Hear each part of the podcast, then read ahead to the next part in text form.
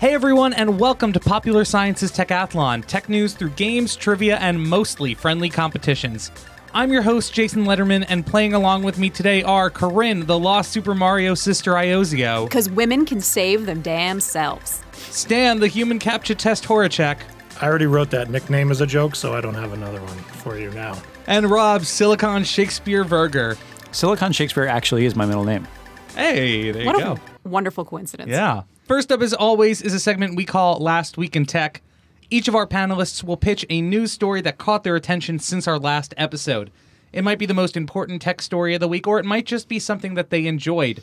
Because we're a chatty bunch of people and have a tendency to talk over each other, each panelist will get 60, I don't know what you're talking about. each panelist will get 60 glorious seconds all to themselves to explain the story, let you know what's going on. Then our other panelists can jump in for discussions, debates, etc. Rob, why don't you start? What do you want to talk about this week? I want to talk about all the new devices that Samsung just announced on Wednesday. That sounds very exciting. So why don't we start right now? Okay, Samsung had a big event called Unpacked, and they unveiled a whole bunch of gadgets. The gadget we were all expecting was the S10, the Galaxy S10 smartphone, and we got a whole bunch of models of those S10e, the main S10, S10 Plus, S10 5G. So, a whole bunch of new smartphones from Samsung. But the thing that stole the show was the Galaxy Fold. And this is a folding phone. The screen folds, and uh, on the front of it, when it's closed, is a small screen. And when you open it up, and it becomes a tablet size screen. And that's not coming out till April. It's going to be like almost $2,000. And it's unclear. I mean, it's very cool looking. It's unclear how much fun or how practical it will actually be for people to use. But so while Samsung unveiled kind of all these Galaxy smartphones, the thing that really everybody's talking about is this 10 seconds left. kind of pie in the sky, crazy folding new device called the Galaxy Fold. Five seconds. And that's all I have to say. You sort of addressed my question right away is like how practical is a folding phone? It's something I think we've all talked about and, and wanted, but I don't know what the use for it is. That's the thing. And Stan made a great point in an article he wrote for the website, which is basically that this is a great early adopter giz- gizmo that, like, anybody who has 2000 extra dollars lying around and really wants to try out something that's very, very first gen, this would be a fun thing for them to be experimenting with. But, you know, I think the proof will be in, like, what is it like to actually use it? I'm pretty excited about how much potential there is for catastrophe with this thing. like there's so many like it has this a mega complicated hinge in it, and hinges are the thing that break in everything, right? If you have a But when you do the hinge right, it's beautiful. Like like we always talk about the the Microsoft Surface laptop. Like what does everybody talk about with that thing? Is like, ooh, Right, and it's very beautiful It's very pretty, but I mean, you're going to be putting this in your pocket all the time. You're going to be opening it and closing it thousands of times, and like not to mention that if there's a screen on top of it, like that's thinner than a normal screen. It's a new category. This is like a new thing, and like, especially since 2018 was kind of boring for phones. Like the phones were good, but they were boring.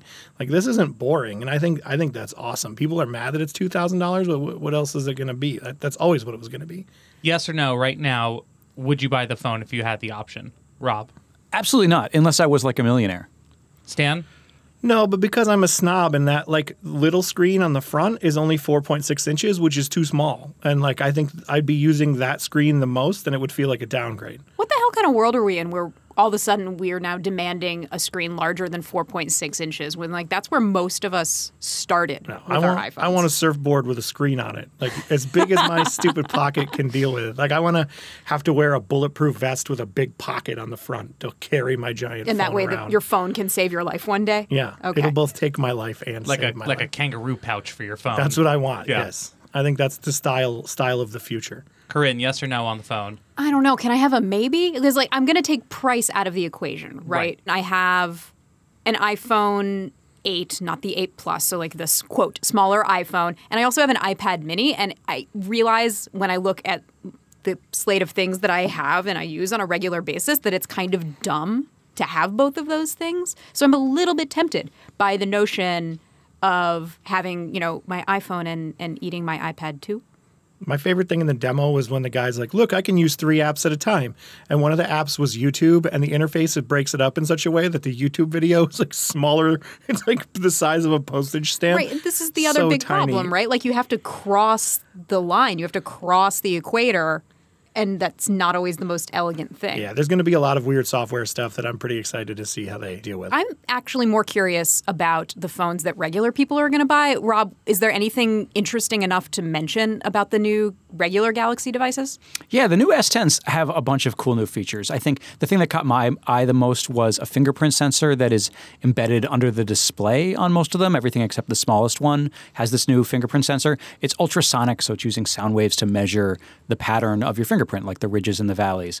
And we're used to different kinds of fingerprint sensors that are like built into the home button of old iPhones or on the back of old ca- Galaxy phones. So I think it's cool that they found a way to bake this fingerprint sensor into the display of these other Samsung phones. I also like that it's ultrasonic instead of capacitive like the old iPhone one because the capacitive ones just, from what I understand, read your print and it will work if someone steals your thumb from your corpse and wants to open your phone, whereas this one will not. And that's a real concern for me. That's really literally an, a biometrics expert I spoke with gave that example. He said if somebody cuts off your thumb, this new ultrasonic thing should be able to tell that it doesn't have uh, blood flow in it. Can so I not have my new phone explanation with a side of dismemberment, please? We're going to move on to the next thing. Corinne, what do you want to talk about today? I'm going to talk about Google being super shady. All right. Well, your super shady Google time starts now. So Google's smart home arm is called Nest, right? Nest is a company that started off with thermostats, but now they have this smart home security system, a self-installed security system called Nest Secure. And Google got into a little bit of hot water earlier in the month because they announced, "Hey, guess what? Nest Secure now works with Google Assistant." We turned on the microphone and everybody was like, "Record scratch. There's a microphone on this thing?" And this is a product that has been out for quite some time. And it's sort of a rude surprise to people that this wasn't something that was disclosed, that there's been a potentially live microphone in their house for, in some cases, up to a year. Uh, and it just kind of rubs people the wrong way. Google apologized, they may mea culpa, but it just flicks so much at the notion of we have so many of these things in our 10 homes and we don't know what they're doing all the time and we really count on the companies to tell us the truth. So if they Five don't, it's a really terrifying precedent. I want to be surprised, but at the same time, like I, you know, I feel like we've heard about this before. Oh, for sure. This is definitely not the first time that we, there's been fear of like a live mic in your house. Like Amazon is constantly under scrutiny for its Alexa-enabled devices, its Echoes, the Dots, and the Echo shows. Anything that has a live mic in your house, right? You're putting a lot of faith in the company that they're going to use it correctly, and none of these products are perfect right out of the box. This is such a weird conversation because if you have a phone in your house, then you have like a live microphone that could be listening to you all the time. This is kind of what, what happened when at CES there was a smart toilet with Alexa built in, and a lot of the coverage was like, "Why would you want a toilet who could listen to you go into the bathroom?" And they probably tweeted that while like holding their phone and one sitting on the toilet, you know, which is like it could still listen to you. Like I think this is bad. Like I don't know that there was a way for Google to put a microphone in this thing that wasn't active and make it not a negative because I, I think there was probably an element of like when we turn this on, they got a new feature. You know, it's like if Elon Musk was like, now your Tesla is also a submarine, and people are like, oh, sweet, awesome. But also think about what the feature that they announced sort of hints at. It's like it's not this is a security product, right? It's on the Right. the guard part of the Nest Secure system, right? Which is the pin pad that you would put in your access code or something Right, like yeah. that. And they're like, now you can use Google Assistant. And you're like, why didn't you use this to enable a security function? Like listen for the sound of breaking glass. Like, you know, you're not adding a security function. It's not really doing a lot to help your case of, you know, oh, I'm so sorry. We we're not up to anything crummy. We just forgot to tell you. And I guess you're just adding. I, I talked to a cybersecurity expert the other day, and he used a really good term where he said, like, when you're adding devices or features, you're increasing the surface area that's vulnerable to attack, and like that that is a metaphor that sort of works for me, where it's just like we added this other thing that might screw you. I, I don't know what to tell you, you know. But now you can ask Google Assistant on your way out the door if you need an umbrella. So everything's cool, right?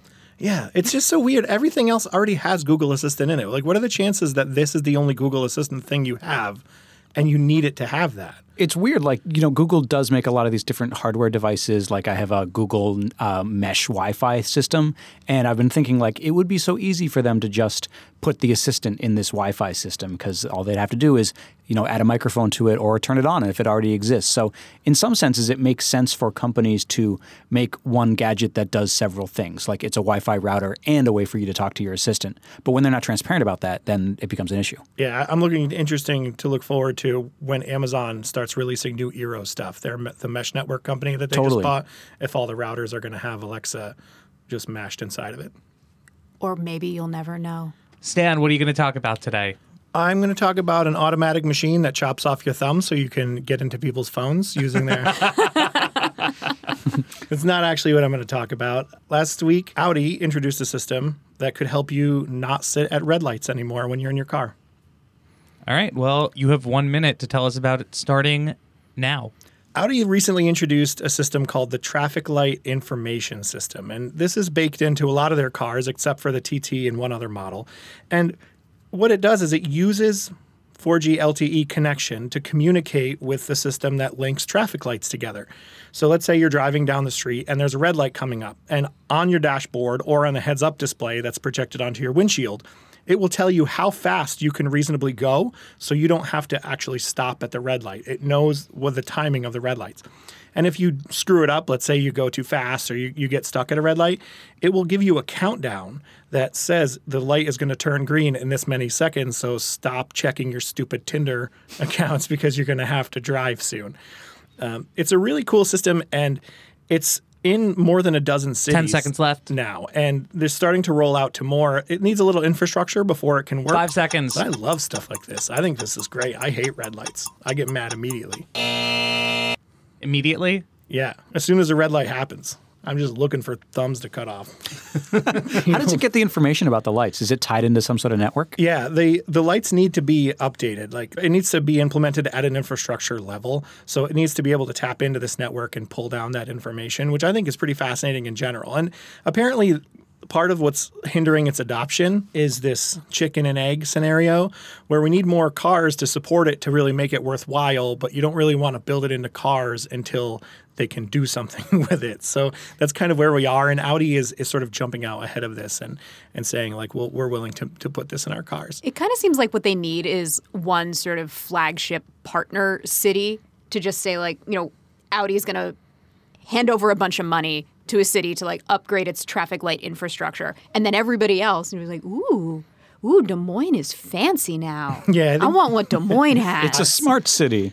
I think that's a lot. That's what's kind of what's going on now, and that's why Audi's announcing it, and you know they're making people aware of it, and it, it, it looks really cool from from what I can tell. But like I said, it, it'll make you less likely to sit at the light checking your phone, and then the guy behind you honks and ruins your day.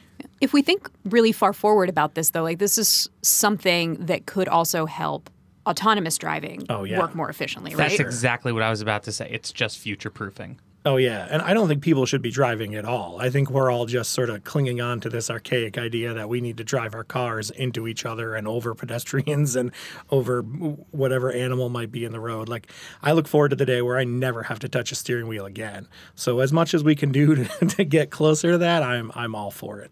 I also don't want a steering wheel. I just want a horse and buggy.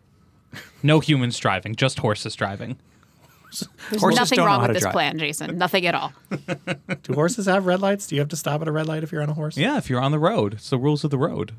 I don't know. I feel like if I had a horse, I would just do whatever I want. Why would you put your horse in danger like that?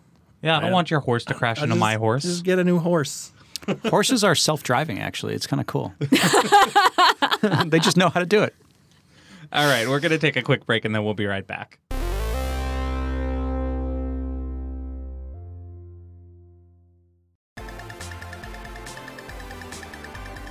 And we're back. It's now time to play show and tell. Stan, I think you brought a toy for the class today. Why don't you take it out? I did.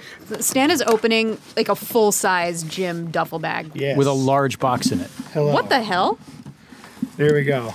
This box, this is a large I mean, it's probably like a foot and a half by foot and a half box, and it's the Johnsonville Sizzling Sausage Grill. That's right. That's you bet it is. Is the sausage grill really in that box? Is not I don't something know. else in there? We're, we're about to find out. The sausage grill is really in that box. Stan, is this a Foreman grill that's only for sausage? Yes. So when I first saw this on the internet, when they first reached out to me about this, I laughed because a sausage grill seems very ridiculous. Yeah. Oh my It's- God, they're like all they're little they're little divots. They're all in a little row. Yeah. It's so specific. It's crazy. It's the opposite of what we were just talking about with one device that can do many things. It looks like a mold for It's phallic, yes, but It looks like you'd grill a bunch of. Stan has also taken out of his bag what appears to be a grocery bag, and I'm so scared about what's about to happen. it's sausages. They're in it. Corinne, if you would please plug in the Johnsonville sizzling sausage grill. Hey, this is Jason from the future. It took us a long time to set up the grill, but it is set an up now. embarrassingly long time. and I am holding the sausages. So we're going to throw the sausages in, and these are going to be our mystery prizes. This is not sponsored content, by the way. I just really love the idea of a sausage grill. Like I And- hate unitaskers so much. Yeah, and this How is much does this stupid thing cost? the most unitasker. It costs eighty dollars. so you have to really love sausages to buy it. But if you cook a lot of sausages, it cooks five at a time, and it has a built-in temperature probe, so it knows when the sausages are done, and it will turn off automatically. Oh, I see. So they say it takes between ten and fifteen minutes, and honestly, those sausages were frozen, and then I still pretty frozen. yeah. So I they who knows. Okay, the sausages are in. Sausages are in. While the sausages are cooking, let's move on to our next game. I can't believe this is happening. 157 years ago today, February 25th, 1862, the United States authorized the dollar bill as the nation's first paper currency. Today, our money is undergoing yet another overhaul digital cryptocurrencies like Bitcoin and Ethereum. But it's not just money, there are cryptos designed to securely exchange all manners of assets. Corinne, you've been doing some research into cryptocurrencies and you have a new game for us. What's it called? I thought it would be fun to play a game I'm calling. Wait, there's a crypto for that? I'm going to read you three gentlemen the descriptions and names of six cryptocurrencies. Some of them are true, some of them I made up. And you guys can debate amongst yourselves and decide what's what. Okay, so we're working as a team. Yes. Okay. Are we ready? Everybody's clear on the rules? Yes. These are going to go quick. Fuzzballs. Exchange coins you mine for gifts and party favors. Like keychains? The currency is called fuzzballs. Fuzzballs. Yeah, I hate this so much that it's probably real, right? Like, I, it makes me mad enough Yeah, that I, I- I, would imagine that someone came up with this. I think I think it's real. I, my feeling was false just because it fuzzballs doesn't sound like the kind of names that are, that cryptocurrencies usually get. It's actually a term that is borrowed from uh, a theory about the physics of black holes. The sausages are starting to sizzle. I think it's fake now because Corinne is giving us too good of an explanation on the name. All right, well, Rob and Jason say it's fake, so I'll go, I'll go with them. I guess we're a team. So, Oh, first answer, best answer, Stan. Oh, it was These are just a bunch of nerds who did their homework. by the way, if we lose this game, we have to take our paychecks and fuzzballs. okay, The What are you laughing at, fuzzball? Sorry, laugh it up, fuzzball. laugh it up, fuzzball. All right, next, Whopper coin. In stores across Russia, Burger King customers receive tokens in their digital wallet for each Whopper they purchase. One ruby equals one coin. 1700 get you a free burger. Well, you have to eat 1,700 Whoppers. No, you have get to spend burger? 1700 rubies. Oh this is complicated enough that I also think this is real. It also it doesn't sound like a cryptocurrency so much as just a loyalty program, right? Like stamps on your subway card. Yeah, it does. It really is. It's basically a customer loyalty program that is used through the same technology as a cryptocurrency If would eating hamburgers becomes a method of investing, then I'm going to be like Jim Cramer on MSNBC. I will be the expert. bye, bye. Bye yes, that will be me. I don't know. This still sounds kind of real to me. I think Corinne already told us it's real. It is real. This is a thing that Burger King actually did. Okay, next. Hamel Bill. The currency, a venture from the Theater Development Fund, is exchangeable for Hamilton house seats on Broadway. Only 10,000 bills were minted. I do like that it's 10,000 because Hamilton is on the 10, but there's no way this is real. I only vaguely know what Hamilton is because I'm a bad person. if anybody's going to know about this, it's Jason. So I will defer to him. I'll defer to Jason. Sure. Yeah, I totally made that up. Yeah. Okay. Man. All right. Darn.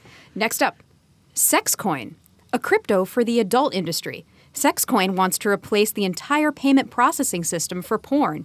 This way, users can avoid things like processing fees and chargebacks. This is 1000% real. There's Yeah. there's no way Yeah. like 300 guys in Florida aren't trying to do this exact same thing. I'm disappointed in that. Like, I feel like there's such better names. Like, it- like it could have been Bit.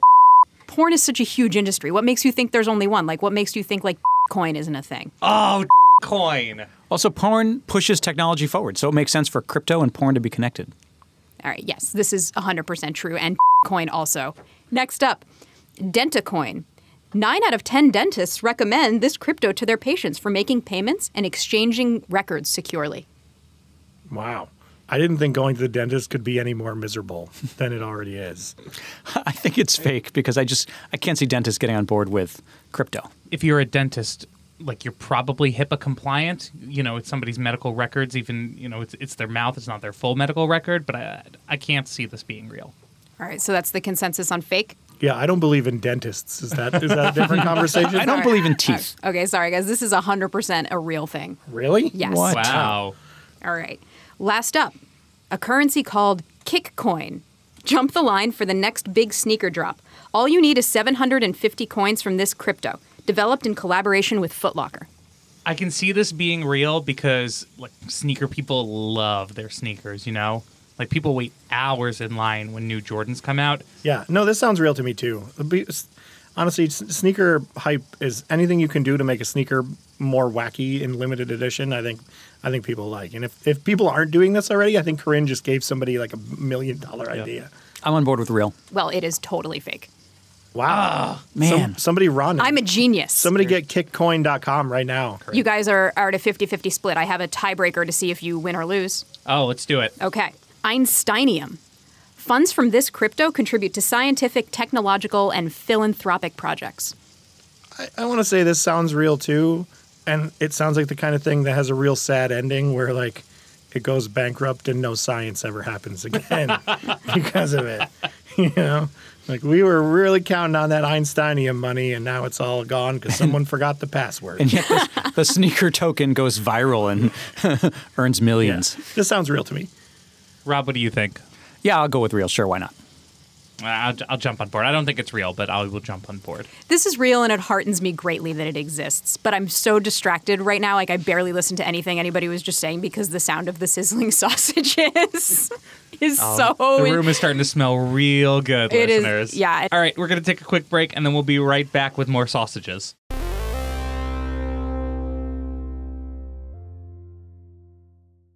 Hey folks, looking for awesome popular science merch? We've got you covered at popsci.threadless.com. Pick up t-shirts, notebooks, mugs, and other great swag with iconic vintage covers and modern designs. Plus, check out our podcast store and rep your favorite PopSci shows like Techathlon. All that and more at popsci.threadless.com. That's P O P S C I dot threadless.com. Oh, oh, Wow. I just want everybody to know that that, that, was, that beep was sausage time. All right, I'm going to open it. I ahead. feel like I'm about to get a facial. There's ahead. a lot of steam. There's a lock on the handle. Oh. Just Oh, there it oh, oh. goes. It's open. Whoa. God, what is- Those look really good. Those look yum turd. they look perfectly brown. I took a picture. All right, we have some sausages and we have a competition coming up where somebody will win one. Apple was back in the news this week as its group FaceTime feature still doesn't work correctly. This sent me personally down nostalgia lane thinking about all of the unusual errors that the tech giant has made over the last decade plus. So I gave our panel a little bit of homework. Write a sonnet about your favorite bug from Apple. And originally I was going to judge this competition, but instead we have a special guest judge. It's Stan's daughter Lucy. Yay! Yay! Hi. Hello. So, Lucy, since you're the only one of us who is still in an English class, you're going to be the judge. You'll hear four sonnets, one from each of us, about classic mistakes that Apple has made. And at the end, you'll tell us which sonnet you liked best and why, and the winner gets a sausage. D- does everyone know what a sonnet is out in podcast land? Because I had to literally look this up on Wikipedia. That's fair. That's fair. So, it's a poem that is 14 lines long the rhyme scheme goes A B A B C D C D E F E F G G. It's the worst thing in the world. That last part is called a couplet. So, Lucy, don't let the fact that anyone is your dad or that anyone may have walked into the office this morning and immediately high fived you and told you that you were their favorite member of your family, don't let that influence you in any way. I can make your life very terrible. I'm just reminding you. Doesn't he probably already make your life terrible? But I mean, doesn't she also now have a warm place in her heart for the people who aren't threatening her? On that note, Rob, why don't you go first again? Okay, I'm going to read my sonnet. Think back. Do you recall the iPhone 4? It definitely was not first rate. And it surely was not a bore, because it gave us antenna gate. If you held the phone the wrong way, it just might make your calls drop, and that would ruin people's day. And yet, it sold well. It wasn't a flop. Back then, the CEO was Steve Jobs, and he flew to come to its defense. So he addressed the angry mobs and appealed to common sense. And then he cut right to the chase, giving everyone a free bumper case. Wow. Wow. Yes. I'm I'm, I'm gonna I'm just gonna I'm gonna soft was. clap do- Rob do- right now. How do poetry people clap? Is there like a. Is there think it's snapping? Snaps, It's sna- snaps, yeah. Yeah, we're, we're- we're- snaps. Yeah. The rhythm and the meter and the syllables was all off, but otherwise, No, I think but I think okay. you, you got it there. It was great. Thank you. Wow. Yeah, I remember when that happened. That's fun. That is. This is memory lane, Jason. Yeah. Yeah. Did anybody have an iPhone 4 and have to deal with antenna gate? I got one after they were fixed. I had a 4S. Okay. I I my first iPhone was a five. Mine was a 6. I think my first was a four, but I mean, this was such an, the everyone made a big deal out of this issue, but I don't think it actually affected a lot of people. What? People freaked out about nothing? Crazy. Crazy. Stan, would you like to go next? Uh, okay. Nobody look at me while I read this. okay. Most Apple demos only show the good stuff. They never talk about what might go wrong. In 2012, its maps looked good enough to help tell Google's app to run along. Once maps hit people's phones via update, things didn't look as polished as they'd said. Some roads appeared to curve when they were straight. You might as well have used MapQuest instead. Last year, Apple set out to rebuild Maps. It pulled in lots of data from iPhones. It's no longer the saddest of the nav apps, but now I opt for Waze to guide me home. I still worry the route Apple would take might guide me to my death beneath a lake. I remember. Oh, Yeah. yes, yes, snaps. I remember when Apple Maps first came out, and there were so many cases of people posting screenshots of like having to navigate through an ocean. Yeah, there was an airport in the ocean in Yeah. Ireland, I think. Yeah. yeah, and the lake Yeah. thing you did not make up. no, I was telling people to like drive drive through lakes. That was like a running joke. It like manifested as a joke on The Office. But yeah, it was. Oh yeah, it did. yeah, it's better now. They use some uh, like I, I think it's I think it's okay now, but I, I still don't personally use it. Corinne. All right, here we go. oh, come on. There are words that won't type. When you tap an I, the keyboard says A. Maybe the phone was not worth the hype. Autocorrect never had that much play. Be real, who would ever shout, What the duck? or use the word Heine in 2018? Get yourself together, Apple. We mean f- You must be embarrassed. Look what a scene. Hold on, worse yet? A question mark on a box? The world has gone nuts. This cliff has no place. Hurry on up, cause the swap really sucks. For now, no more texts. Just talk to my face. No more tweets, no more snaps, no more Facebook posts. What's this? An OS update? Whew, that was close. Wow. Wow. Snaps. So yeah, I was a little less overt about what this was. Do you guys know what I'm talking about? Yeah, it was that when autocorrect was doing bad. It was you type like an I or something, and it would be like a box with a question mark. You would get the letter A and then a little box with a question mark inside it. And also, I just want everybody to know there are only two instances of the letter I in this entire poem because Well I was done. trying to not use them at all. There is no I in poem. It's true. That's true. There is a me if you rearrange the letters, and also Poe. Like, there's no way to say 18 without saying 8. This was a really recent bug, though. Like this just happened. I feel like it was just about a year ago. This was 2018. Yeah. Yeah. Jason, we've all, you know, put ourselves out there. Yeah. You wrote a poem too. I did. Oh, awesome. I was so pumped about the iPhone 6 Plus. Before that, all my smartphones were Android. And so I was confused by all the fuss of other users who were more annoyed.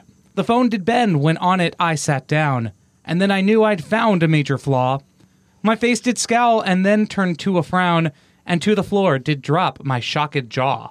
I joined the ever growing online swarm of iPhone users feeling so irate. And soon I learned to call this crooked form the name by which it had been dubbed Bendgate. Thus ends the tale that I have brought you on. Thank you for your attention to my son. Net. I like you rhymed Android and annoyed. That's awesome. Did. That's really Thank good. you. Yeah. Thank you. Yeah, I, my phone was a. It was a six. It wasn't a six plus, but it, it definitely Did you keep it in your back pocket though? no, I keep it, it- in my front pocket, And it's still bent. still bent. Wow. I mean, where do you? My phone lives in my back pocket, but not when I'm sitting down. I think I, think take it out before I sit down because I'm not a gender thing. monster. Yeah. Oh. Mine has never been in my back pocket in my life. Is, is it because you don't have access to good pockets? It's because the front pockets in women's jeans are trash. Yep. Like they they're just Lucy's nodding. See, she's with me. she knows exactly why the phone goes in the back pocket. yeah, I could fit lunch then- for a week in my pockets. It's great. Pockets are fake. These aren't even pockets. Oh, that must be I can get like three whole fingers into this pocket, and this is a generous one. Okay, Lucy, it's decision time. Which poem did you like the best and why? I think I am gonna choose my dad, and not because he. Oh, this my is dad. rigged. Oh my god! totally rigged. Because I think Rob would have had it if he hadn't have said flop in his thing. Oh, I hate that word. Oh the joys of being judged by a 12 year old. That's such a great reason to dislike something. You just hate the word flop. You can't help it. That's, That's a fair. that's a new one. I've never heard that, but now I wonder if it's going to start to bother me. Well, Stan, congratulations on winning a sausage. Lucy, thank you. Snaps for Lucy. Yeah, thanks for judging. We're going to move on to our final game of this episode. Recently, a pristine copy of a scarce Super Mario Brothers variant sold for more than $100,000, making it one of the most expensive video games ever sold at auction. But old NES games aren't the only bit of electronics fetching big bucks at the auction block. Stan, I know you really took an interest in this story. What did you find? yeah, so I went digging because I was curious what other gadgets have fetched a lot of money. And I have found six objects that sold for absurd sums, presumably to nerds with too much money, which I wish I was, to be quite honest. So for this game, I'm going to tell you about some things that went up for auction. I'm going to tell you the estimated price that they had before the auction started, and you'll have to guess whether it sold for more or less than the price that they had guessed. Okay, Corinne. The first item is an original Apple I computer. Steve Wozniak built 50 Apple I computers by hand when the company got started back in the mid 70s. One of those machines went up for auction in 2014 at Bonham, New York's History of Science auction. The estimate was somewhere between $300,000 and $500,000. That's a really big range. Okay. I'm going to say over. That's right. It actually sold for $905,000. I was even going to like footnote and say, I, I bet you it was close to a million dollars. It was a lot of money, and it and not only did they get the computer, but the, it also came with a bunch of stuff from back in the day, including like an Apple newsletter and a bunch of period appropriate stuff. Which Oh, that's I, really cool. yeah, I think it's really cool. I, Gotta love that swag. And like those original Apple ones go for so much. There is a motherboard, just a motherboard, not the whole thing with the monitor and the mouse and everything, that sold for three hundred seventy-five thousand dollars. So, Wow. okay, Jason. Stan. Most of the cameras astronauts brought to the moon are still up there. They were jettisoned because everything adds weight and they want to cut as much weight as possible. One camera, however, came back. The Hasselblad 500C camera took nearly 300 pictures in the hands of astronaut Jim Irwin during the Apollo 15 mission in 1971. The estimate was $500,000. I think this one is also more. Yes, that's right. This one was over two. This one sold for $910,000. Oh, nice. I'm the most dollars. expensive so far. I mean, stuff that's been to the moon and back, man, Yeah. expensive. All right, Rob, are you ready? I'm totally ready. This one is the Xerox Alto. Xerox engineers built this DOS based machine in 1973. It never hit commercial market, but it served as inspiration for Microsoft and Apple's later accomplishments in the world of the personal computer. In 2010, a broken model went up on eBay with a buy it now price of $75,000. I'm going to guess over. This one went under, actually. It, someone bid on, there was one bid for $30,000, and that person got it. And it was one of the first like mouse based Kind of like it taught people the, the whole idea of the GUI, right? The graphical user interface. And it, you know, it was it was it's the- also what Steve Jobs stole the mouse from. totally. yeah the OG. It's kind of hilarious that it got so much less than the first Apple. and it's crazy because Apple gets all the you know credit for you know personal computers and stuff. But yeah, it was inspired by this Xerox stuff. okay, Corinne. Okay. The next is a pair of Apple sneakers. While actual gadgets typically fetch the biggest bucks, gadget memorabilia can get up there in price too. In 2017, a pair of vintage Apple sneakers went up for auction. The kicks looked kind of like Nike Air Force Ones, but they were produced by Adidas in a very limited run back in the early 90s. The estimate was $24,000. I'm going to say under, but not by much. This one was under. In fact, these didn't sell at all at auction. There was no bids uh, at the starting bid, and uh, they went up later. And I think they sold at a lower price as part of a private sale. But when they went up for auction, no no one was willing to pay twenty four thousand dollars for No one cares. for Apple sneakers. It's a lot of money. Sadly, Jason, it's probably not much of a surprise that the most expensive record of all time was the Beatles' White Album. The record holder is a copy of the White Album with the serial number 0000001. It came from Ringo Starr's personal collection and was went to auction in 2015. The estimate was $50,000. Oh, definitely more. Yeah. This one is actually the one that was over by the most because it was estimated at 50,000 and sold for $790,000. Yeah, that sounds closer His, to right. his Ludwig drums kit sold for $2.2 million. Oh my gosh. Ringo's still alive, right? Yeah. Yeah. He's just cashing it all in. I think that was mostly for charity, largely for charity. Okay. I don't think he could have any more gold mansions if he. I don't, think, Yeah. I don't think there's an amount of money that registers for Ringo Starr anymore. All right, Rob, last one. Okay. The most expensive camera ever to sell at auction was a Leica Null series or Zero series camera. German camera company Leica is famous for creating amazing cameras with massive price tags. The company regularly releases special editions that cost more than a sensible family sedan, but its most valuable camera on the secondary market was one of its first. The Zero series was one of 25 prototypes built in 1923. Specifically, it was number 22. A previous auction sold for $2.75 million for a similar camera a couple years earlier. Once went up last year. Do you think it was more or less? Than $2.5 million? Yeah. I'm going to go with less. I could be wrong, but that's my guess. This one was also more. Ah. It's $2.95 million. Oh, uh, God. Wow. Yeah. So, For a camera that, when people buy these expensive cameras, do they take pictures with them? oh, not this one. No, I I, didn't- don't yeah. imagine you could take a picture with this one, to be quite honest. It's just a thing on a shelf. Yeah, it would be like, it would crum- crumble apart into, All right. but yeah, it definitely would go on a shelf, but all, very close to $3 million. That's crazy. Was anybody keeping score? It was two to two to zero. I don't have a got zero. tiebreaker, so you guys both get a sausage. Yay! Hey! Rob, as the consolation prize, you can also have a sausage. I am so excited to have one of those sausages. They smell good. I'm amazed at this sausage grill. This is not sponsored. I just think it's the sausages look amazing. now you guys all know how the sausage is made. Hey. Oh. And with that, thank you for joining us. Thank you, Stan, Corinne, and Rob, and Lucy. Snaps for Lucy one more time. My name is Jason Lederman. We'll catch you next week to play another round of Popular Science's Techathlon.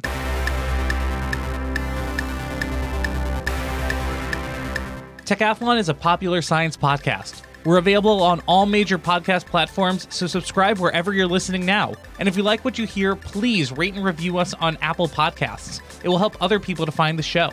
You can buy our merch, including t shirts, tote bags, and mugs, at popsci.threadless.com. The show is produced by the entire PopSci tech team and me, Jason Lederman. Our theme music is by Billy Cadden. If you have questions, suggestions, or opinions to share, tweet us at Techathlon Show. Thanks for listening.